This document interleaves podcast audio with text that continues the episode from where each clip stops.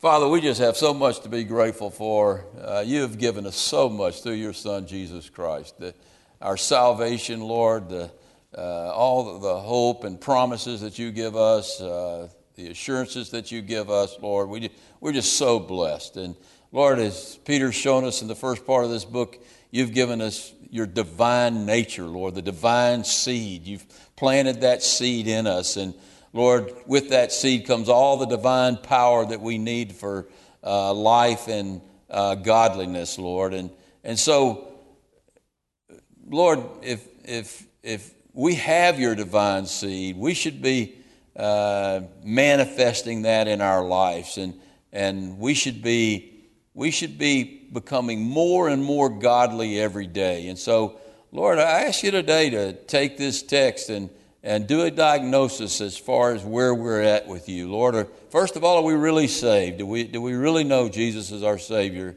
And then, second of all, Lord, are we really growing in the grace and knowledge of Jesus Christ? Are we stagnant? Are we, are we sick spiritually, Lord? Uh, this text will, will do that diagnosis for us today, Lord. And I just ask that you, you show us just where we're at. And, and Lord, show us the cure if we're ill. And I just ask that you show us all these things by the power of your Holy Spirit. I ask that in Christ's name. Amen. You know, I don't know about you, but for me, it's a scary thing to go to the doctor's office. And amen, right. You never know what news the doctor's going to give you. Reminds me of the man who went to the doctor's office and, and uh, for a checkup. And uh, after the checkup, the doctor said, I've got some really terrible news for you. You're about to die.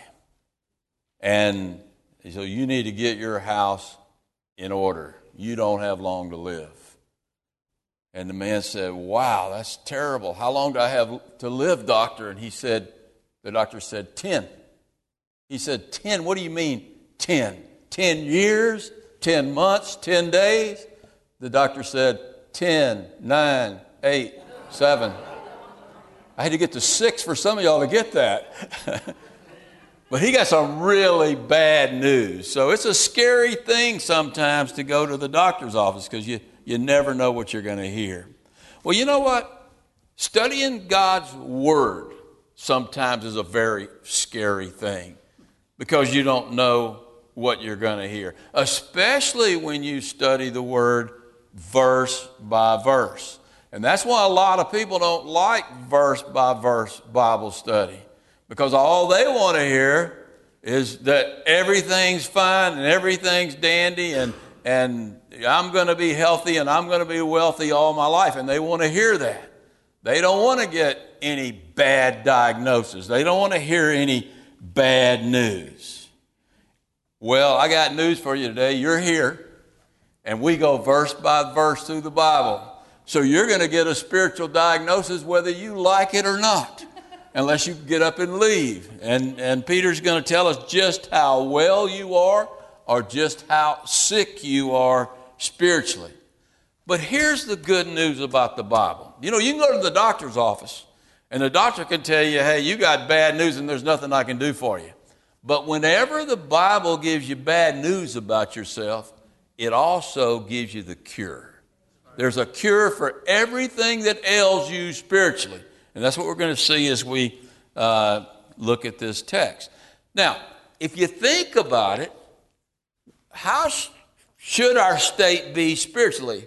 How, how should our health be spiritually? We should be healthy, strong Christians. Because look back at what Peter's told us. Look back in verse number three, or actually verse number four first. Look what he, he's told us. He says, We've been given the divine nature. We partake of the divine nature of God.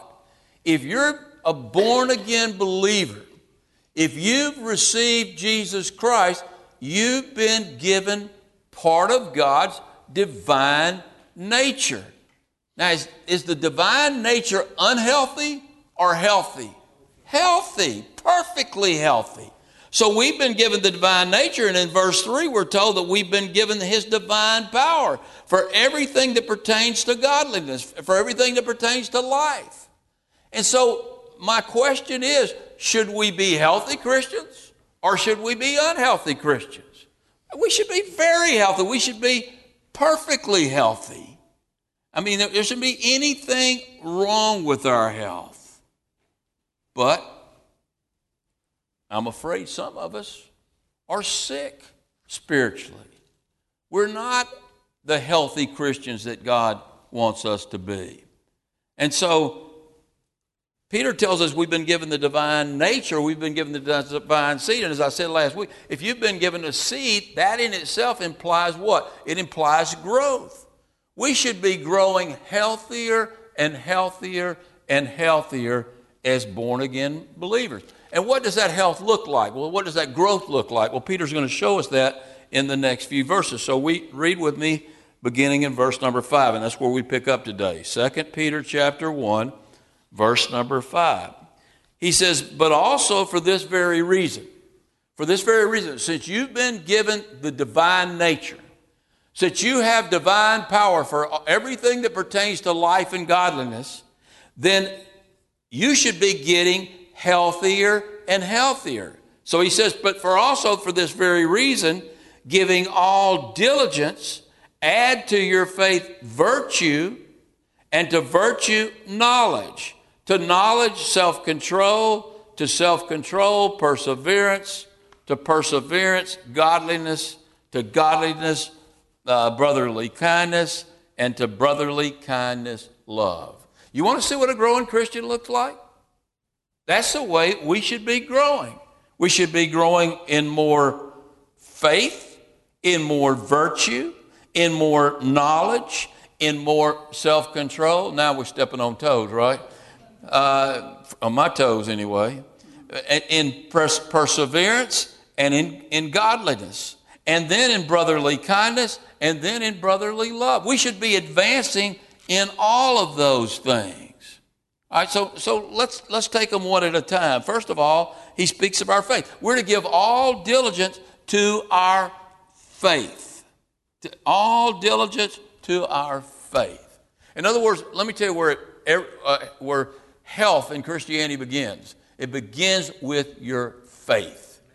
You show me a Christian who really believes all the promises of God, really believes them. I'm not talking about just has them in their head. They have those promises down in their heart, and they really believe all those great and precious promises that we've been given by God. You show me that Christian, and I will show you a healthy Christian. You show me somebody who doesn't believe, and I will show you an unhealthy Christian. And where does faith come from? Where does faith come from? It comes from God. It's a gift of God. But we're also told in Romans 10 17 that faith comes from hearing and hearing from the Word of God. So you're not going to be a healthy Christian if you're not in the Word of God.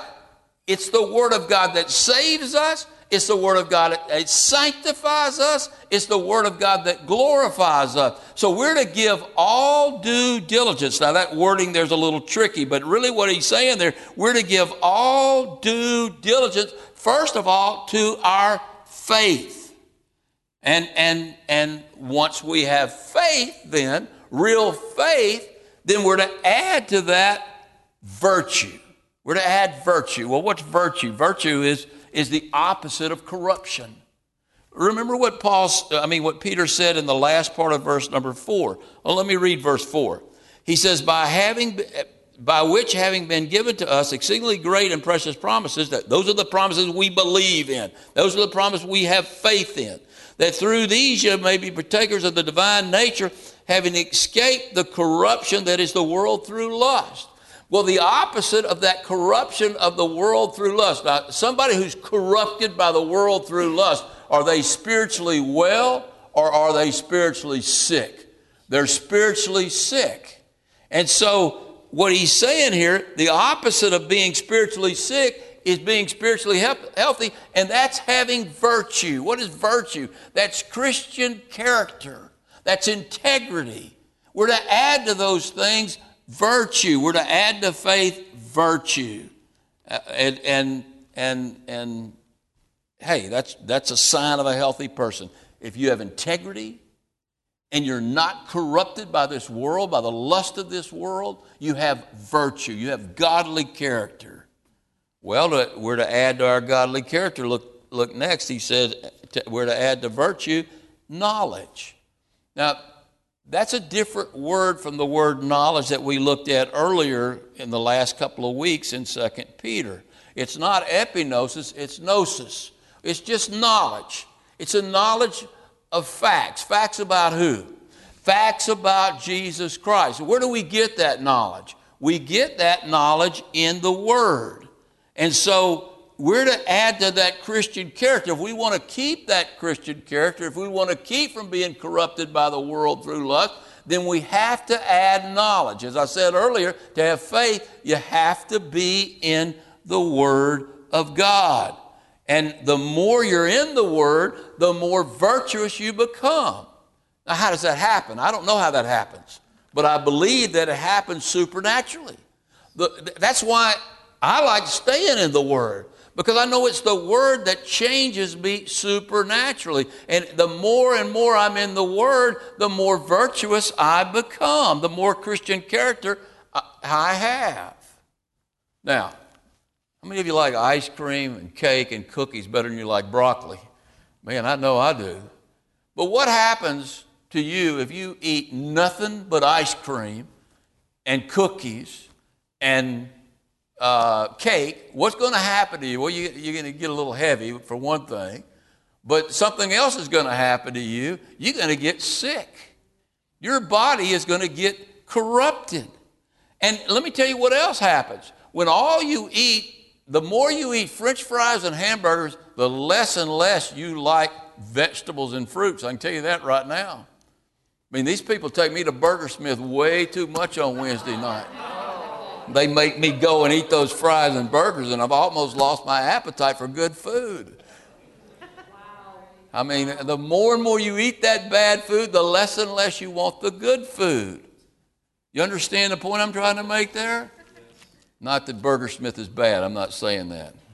The more and more you eat of this world, the things of this world, the corrupt things of this world, the junk of this world, the less and less appetite you have for the Word of God, and the less healthy you are.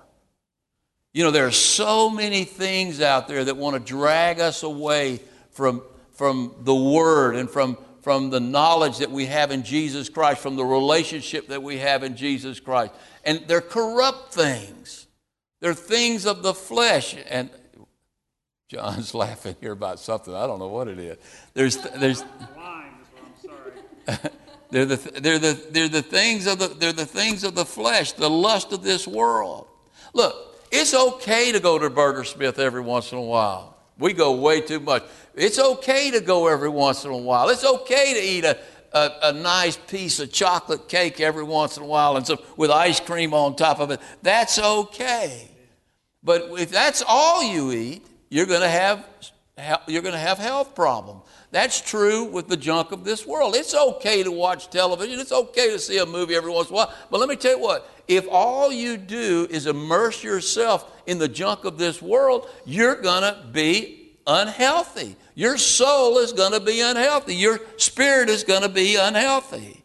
So, we're to add knowledge. We're to add knowledge, and we get that knowledge through the Word of God. Now, again, uh, he's going to step on our toes. We're to add to our knowledge self control. Self control. That's what, that's what I say too. Even in traffic, self control. What that word literally means, it, it, actually, it actually has kind of a interesting meaning. It literally means to get a grip on yourself, to get a grip on your spirit. I mean, uh, to get a grip on your appetites, to get a grip on your emotions, to get a grip on your temper. We're to have a grip on those things. Oh, Pastor, what are you talking about? There's no way I can control my emotions. Emotions, yes, there is. Yes, there is. You can't do it, but Christ can do it through you. The divine power that you've been given gives you the power to control your emotions, to control your appetites, to control even your temper. I mean, we have that power within us. And so we need to be growing in self control. And along with self control, he says in the next one, he says to knowledge, self control, to self control, perseverance. Or you could say patience. And where do we get patience? Where do we get perseverance? I mean, is it natural for us to persevere? You know what we are? Most of us, we're a bunch of quitters. We quit. We don't finish things. We like to quit. Whenever things get difficult, we quit. We don't have the patience. We quit on relationships. We quit on jobs. We quit on churches. We quit on ministries. We quit on just about everything. But we're not to be quitters. We're to be people who persevere in the situation that God has placed us in. Let me ask you a question. You don't have to raise your hand, but how many of you believe you're in this situation right now that God has placed you in? Raise your hand. I'll let you raise your hand. Whether you believe it or not, you are. You are. I'm not saying did you like do you like that situation? I said do you believe Let me tell you this. If you've asked God for uh, or you've given that decision to God where you put yourself into the into that situation, I guarantee you you're in the place where God wants you to be. Because if you're prayerful about making your decisions, then God is going to direct your path. And He's going to put you in places where He wants you to be. And we get all excited about new places where God takes us, in new relationships, in new uh, churches, in new uh, jobs. We get all excited about that, and then the honeymoon ends, and we're not so excited. And w- w- our nature says, do what? Quit. I've had enough of this. I'm going to quit. I, have been offended. I've been, you know, I'm, I'm not being treated right here. Well, let me ask you a question. Did God know that you wouldn't be treated right there? He sure did. When you ask Him for, for wisdom and He put you in that situation, He knew exactly what was going to happen to you in that situation. But He wants you in that situation because things are going to work out for your good in that situation. And so He wants you to stay there. And let me tell you what, when God puts you in a certain place and you decide to bolt that place, you're jumping out of the pan and into the fire. Be careful. You, you, you, you'll get yourself in a lot of trouble doing that. So we're to persevere. And we're to add to perseverance godliness. And we don't, we don't just finish the race, we finish the race in righteousness. We live godly lives. Do we have the power in our own flesh to do that? No, but we've been given the divine power for all things that pertain to life and godliness. You can't do that in your own nature. You remember what Jesus said the, in the Sermon on the Mount? He said, Be ye perfect, as my, not as your friends are perfect, be ye perfect as my Father in heaven is perfect. You talk about a tall order, try to do that on your own. You're not going to make it. But you know what? You've been given the divine nature, the perfect nature. There's part of you that is perfect if you're a born again believer. So you feed that nature instead of feeding the flesh, and you're going to move towards perfection. And so we're to be not only persevere, we're to be godly. Now, once you learn to persevere, and once you learn to live a godly life through the power of Jesus Christ, once you learn those things, then you're ready to serve God. And once you're ready to serve God, then, then uh, you can move on and look at what he says next. We're to add to our perseverance brotherly kindness. Brotherly kindness. That's the word Philadelphian in the Greek. I'm giving it to you literally. Philadelphian. We get our city what? Philadelphia from that. And, and philo means love, means brotherly, it means love, and, and Delphia means brotherly. So it's brotherly love. What kind of love is he talking about? He's talking about love you, the love you have for your spouse, the love you have for your children. You're to have love in your family. You're to have love for your brothers and sisters in Christ. Paul says, you know, don't grow weary in doing good, especially to those of the household of faith. We're, we're to show good to one another. We're, we're, that's, that, you know, when you love somebody because you like somebody, it's real easy to show them love, isn't it? It's, that's brotherly love. So, man, Pastor, I can do that. Well, he messes us all up here because look what he says next. He says, add to brotherly love, love. Add to brotherly kindness, which is brotherly love, love. Different kind of love. Called agape love, divine love. You know what divine love is about? That's loving people you don't like. That's submitting your needs to people you don't like or to people who don't like you. You know how many people loved Jesus when he came to this earth? Maybe Mary and Joseph, and that was about it. The rest of the world and hated him. And the more he grew and the more he, he, he grew into his position as God on earth, the more people hated him. Thank goodness for agape love. Thank goodness he didn't just exercise brotherly love. Thank goodness that he looked past that and he died not just for the sins of Mary and Joseph, but for the sins of the whole world. And that's the way he wants us to love. He wants us to love with agape love. Man, I tell you what, we're getting in a situation in our nation with all of this divisiveness eh, where where people are saying, man, I'm going to love these people, but I'm going to hate these people. And, and, and, uh, and, and we're a nation divided because there's so much hate.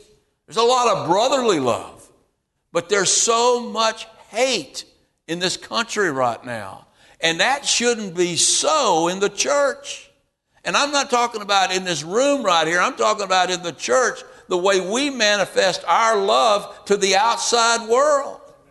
We should love people as God loved us with divine love, self sacrificing love, love that submits our needs to others' needs. That's the way we're to love. Now, when you love like that, you've arrived.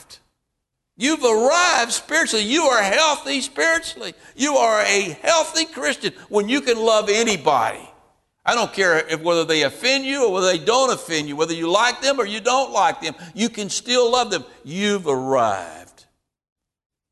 You know, Peter knew that well because Peter thought he had arrived. Man, he thought after a couple of years with Jesus, he had this all down. I mean, he thought he loved everybody. He thought he could do anything, and he thought he would die for Jesus. He would do anything for Jesus. He would do anything for his friends because he had all of this love. Well, Jesus showed him, using the devil, Jesus showed him he didn't have that love. And then Jesus taught him. Remember when Jesus had resurrected from the dead? And I, we talked about this a few weeks ago, and he was uh, feeding them breakfast on the seashore, and he said to Peter, he said, Peter, do you, do you agape me? Do you love me with divine love? And Peter said, Peter knew better than to say, Yeah, Lord, I do, because he had learned his lesson. He said, No, Lord, but I phileo you. Basically, is what he was saying. Lord, I phileo you. You know I phileo you. I love you like a brother. I love you like a father. And Jesus said, Do you, do you, do you agape me? And Peter says, I phileo you. And Jesus said, Do you even phileo me, Peter? Do you even love me with brotherly kindness? And Peter says, Lord, I do, but you know all things. And you know, I think the Lord would say to Peter, You don't. You don't really understand what it is to love. You don't, you don't know what it is to love. You haven't arrived, Peter. But when Peter wrote this, the second Peter, the epistle we're looking at right now, I believe he had arrived. I believe not only did Peter have phileo love for his friends and his relatives and the church, he had agape love for the whole world. He was like the Lord. He so loved the world that he wanted everybody to know about his begotten Son. He wanted that so bad that he was crucified upside down. Peter had arrived. I mean, no doubt he had arrived. Well, let me ask you have you arrived? Are you there? I mean, are you spiritually healthy? Well, you want to find out? Look at the next verse, verse number 8. For if these things are yours and abound, if faith and virtue and knowledge and self control and perseverance and godliness and phileo love and agape love are yours and abound, you will neither be barren nor unfruitful in the knowledge of our Lord Jesus Christ. You're a healthy Christian. You're in great shape. Now, what's he mean by bound? Uh, really, a better word there, a better translation is advance. If you're advancing in these things, are you getting more and more faith, more and more virtue, more and more knowledge, more and more self control, more and more perseverance, more and more godliness, more and more phileo love, more and more agape love? If you're advancing in these things, then you're heading towards becoming a healthy Christian. If you're not, then you're barren. You're barren. Now, that word's a little misleading too, because when we think of barren, if you think of barren land, what do you think of? You think of parched land. You think of a desert. You think of land where no crops will grow. It's just totally useless land. That's when I think of barren land, that's what I think of. That's not the word there. The Greek word is argos, and that actually means fertile land. Fertile land.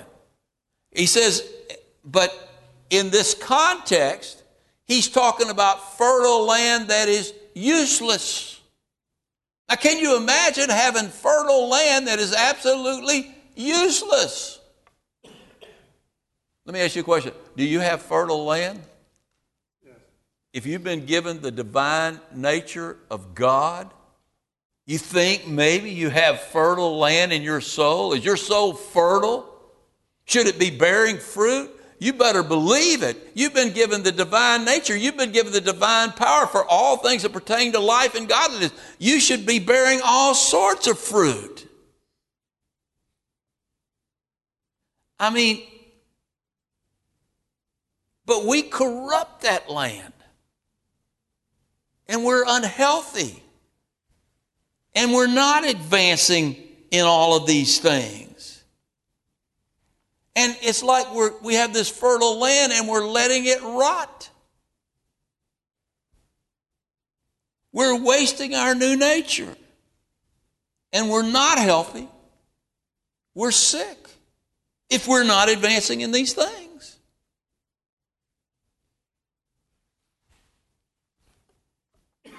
And if we're sick, we have an unfruitful knowledge of Jesus Christ. We're not bearing fruit through our knowledge of Jesus Christ. Now, that word knowledge there is epignosis, which means knowledge upon knowledge. I said used gnosis a while ago.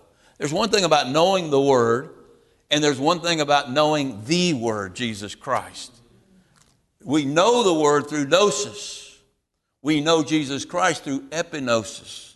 Gnosis upon gnosis, knowledge upon knowledge, a deep knowledge of Jesus Christ. Listen to me.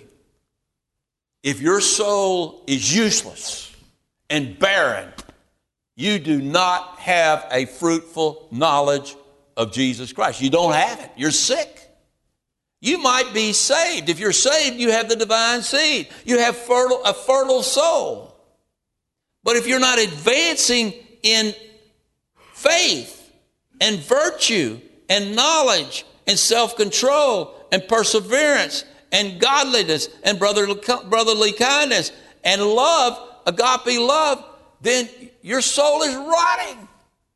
It's sick.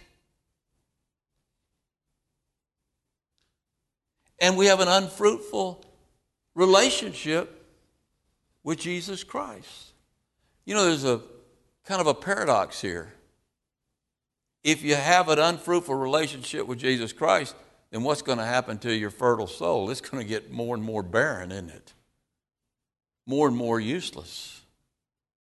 But if you've got a, if you've got a useful, if you're using that fertile land, what's going to happen to your relationship with Jesus Christ? It's going to become more and more fruitful. So these things go together. The more we're advancing in godliness and love, the more fruitful our relationship with Jesus Christ. And the more fruitful our relationship with Jesus Christ, the more we're advancing in godliness and love. They, it kind of goes in a circle. But you want to know my. If I was the doctor, what I would tell much of the church today, and, and I might include myself here too, most of us look pretty pale. We look pretty sickly. And here's why. Peter gives us the diagnosis in verse number 9. If you feel a little sick, I'm not trying to make you sick on purpose, but if you're feeling a little sick, then here's, here's the diagnosis. For he who likes these things, verse number 9, for he who likes these things is short sighted, even to blindness, and has forgotten that he has cleansed, that he was cleansed from his old sins. What's the problem? What's the problem? If we like these things, we're short sighted, even to blindness, and we've forgotten that we've been cleansed from our sins. Now, Peter takes us to two doctors in that verse. First of all, he takes us to the eye doctor. And, and, and, and let me start with that first phrase. For he who lacks these things, what things? Virtue, knowledge, self control, perseverance, godliness, brotherly kindness, uh, love. You lacking it there, anywhere there? Well, you need to go to the eye doctor. And, and, and he takes us to the eye doctor. And we ask ourselves, are we lacking anywhere? Is there, is I mean, let's take a good look at ourselves. Are we lacking anything? Man, I can head to the last one on that list divine love. Loving people I don't like. Praying for those who persecute me. And man, I lack. And I could really go to about every one of those things on, on that list and say, I lack. I lack. There's something wrong with me spiritually. I'm not perfectly spiritually healthy. I know it's going to surprise some of y'all, but I'm not. But, but it, y'all won't surprise me either. Not many of us have arrived. Very few Peters are hanging around here anymore. If there were, we would, see it, we would be seeing the lame walk and the blind see. We would be seeing a lot more going on uh, in our midst than we see now. But I think the reason we don't see things happening in our midst is that we're sick. We're a little bit sick. And so we go to the eye doctor, and, the, and he says, For he who lacks these things is short sighted. Now, that word short sighted is the Greek word from which we get the medical term myopia. Anybody in here have myopia? I, I see a lot of people with myopia in here. That's really bad, by the way, myopia. If you got myopia, you're in bad, bad. I see a lot of y'all got myopia. Do y'all know what myopia is? It's nearsightedness. Near, those of you with glasses that can't see me without those glasses, you might be better off. But if you can't see me without those glasses, it is better. you have what's called myopia. It's not a deadly disease, but it's nearsightedness. You, you can't see things that are far away you can see up close, but you can't see things that are far away. And I believe that's the spiritual condition of most Christians. We have spiritual myopia. In other words, we only can see this material present that we live in. We can't, we're not looking at things far away. We can't see things far off. We won't open up our soul to see things far off. We, we, instead of having our focus on heaven, we have our focus on this earth. Instead of believing in the great future that we have, we're just worried about this present. And so we have spiritual myopia. That's why Paul says in Colossians 3 if you want to be healthy, spiritually healthy, then, then you must seek those things where Christ is seated at the right hand of God. Where's Christ? He's on his throne at the right hand of God. How many of you, when you pray, look past your closet and see Christ at the right hand of God? Well, if you're not seeing that, you've got spiritual myopia. And, and, and, and so he, Paul tells us in Colossians 3 that we're to set our mind on things above, not on this earth. That's our problem. We're looking just right at the things that are right in front of us. And our life should be, Paul says, hidden with Christ in God. Hidden with Christ in God. All of our lives. You know, we sing these songs, and, and I, I sometimes I want to scream, no, we shouldn't even be singing this because we're lying. Amen. That's right. I surrender everything we sang this morning. How many of you surrendered everything? Nobody, none of us have surrendered everything. Should we surrender everything? The song is great, but don't sing it if you don't mean it.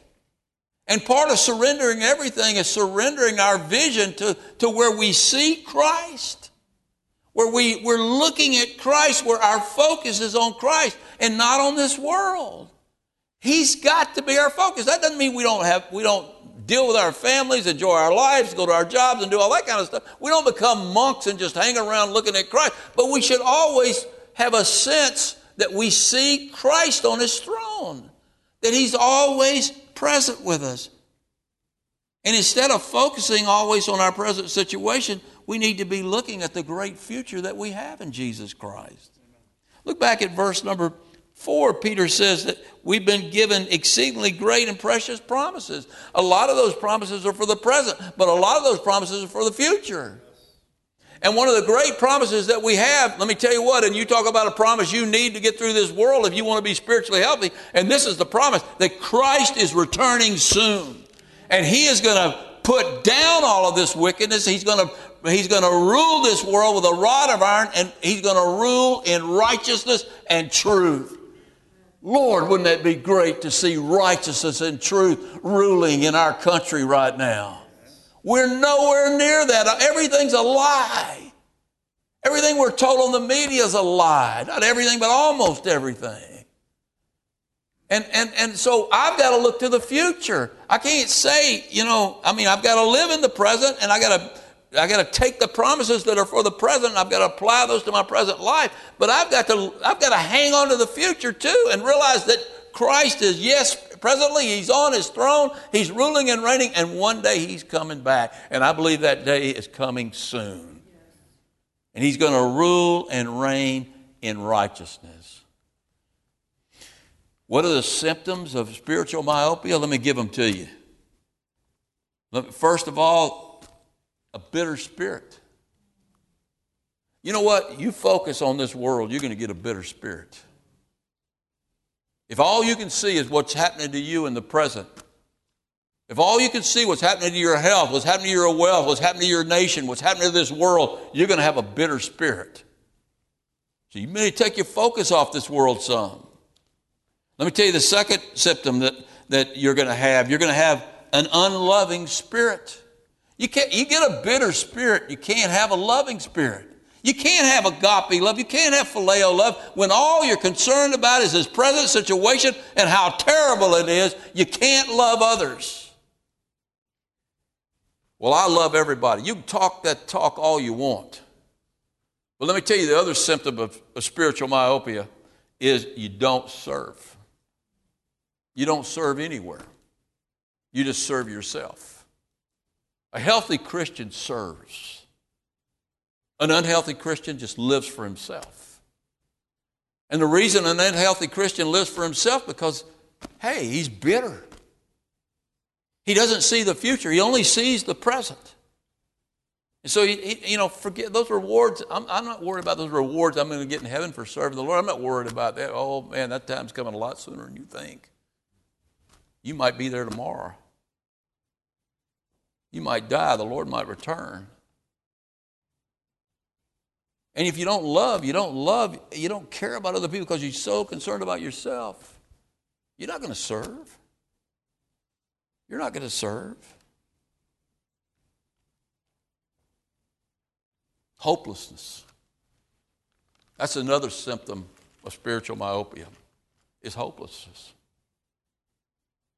Man, when you, you see somebody up on a tower shooting down policemen, you see a man in Baton Rouge gunned down by policemen.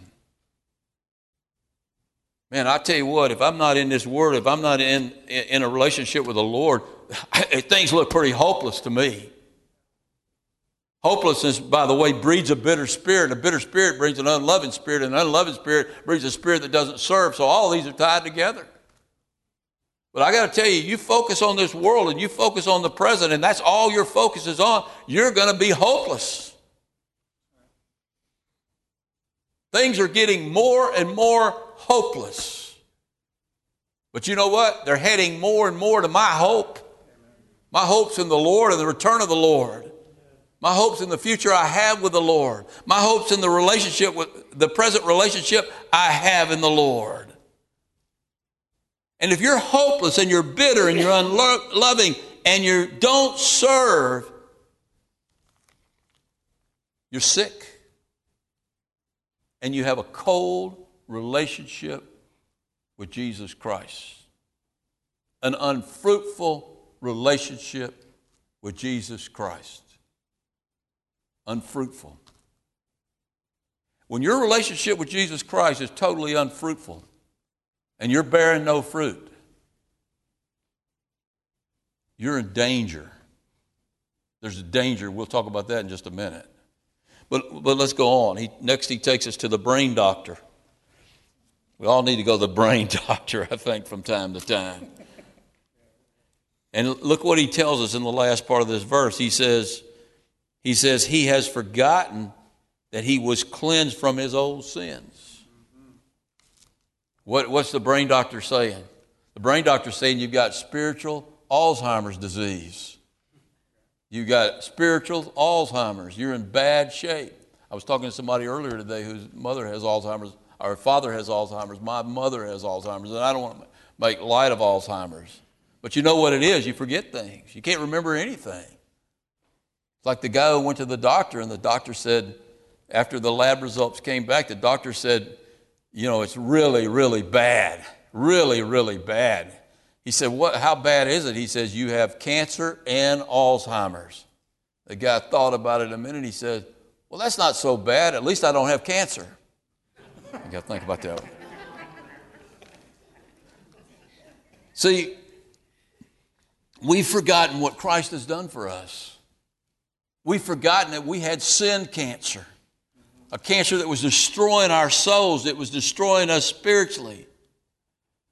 But man, what you want to remember is this Jesus died and he and I mean, Jesus came to this earth as God and he emptied himself of his glory and he died on a cross for our sins. How many of our sins?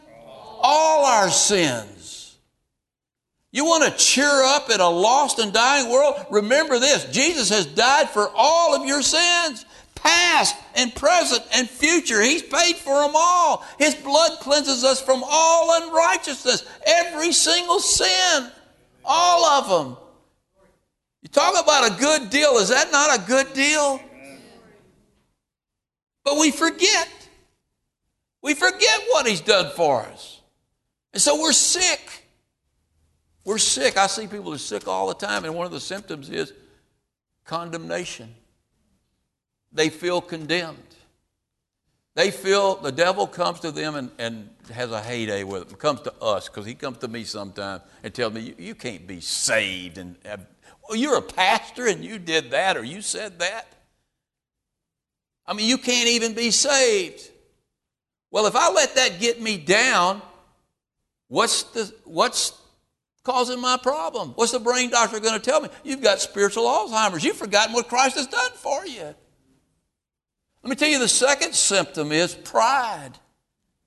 You know, we get to thinking, you know, yeah, Jesus paid for my sins up on the cross, and now I've been washed clean, and now I'm going to live a holy life the rest of my life.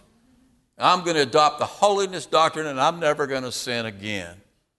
good luck with that. You've forgotten how wretched you are, were and are still. You still have your flesh. Yes, you've been given the divine nature, but you still have a sinful flesh. That flesh will not be redeemed until you are glorified. So you're to sin. And if you're trying to trying to rid yourself of your sin through your own effort, it's not to work. You've forgotten that Christ has died for you. You've forgotten that He's given you His Spirit, and by His Spirit you put to death the deeds of the flesh. And let me tell you, the worst symptom of spiritual Alzheimer's is ingratitude. Ingratitude. And you don't know what the symptom of ingratitude is? Murmuring, complaining against God. Let me tell you what God thinks about that. Or you want to find out what God thinks about that? Go back to Exodus and study about the Israelites and what happened to every swinging one of them except Mo, well, even Moses, except Joshua and Caleb, they perished in the wilderness. And when we murmur and complain against God about our situation, we have forgotten what He's done for us. And that reeks of ingratitude. And that, nothing will make you more spiritually sick than ingratitude. Now, we're going to stop right there, and we're going to pick up next week. I'm, I, I, we, there's one more diagnosis coming, and I'm, I'm going to save it for next week because I don't want to keep you another 15 minutes. So let's go to the Lord in prayer. But you better be here to hear about it. Father, we just thank you for your word and how convicting it is. Lord, I think if any of us put ourselves to the mirror that we just looked at and have you analyze our souls and our spirits, Lord, we'll see that we're a little pale, Lord. Maybe some of us are really sick. Lord, but we know the cure. The cure is to, is to focus on you, Lord, to put our focus on you, to, to believe what you, the promises that you've given us, to trust in you and rest in you. And Lord, to be obedient to your calling and election. We just, we just ask that uh, you show us where we're at with you spiritually. And Lord, we just ask for you to bless us by the power of your Holy Spirit. It's in Christ's name that I pray. Amen.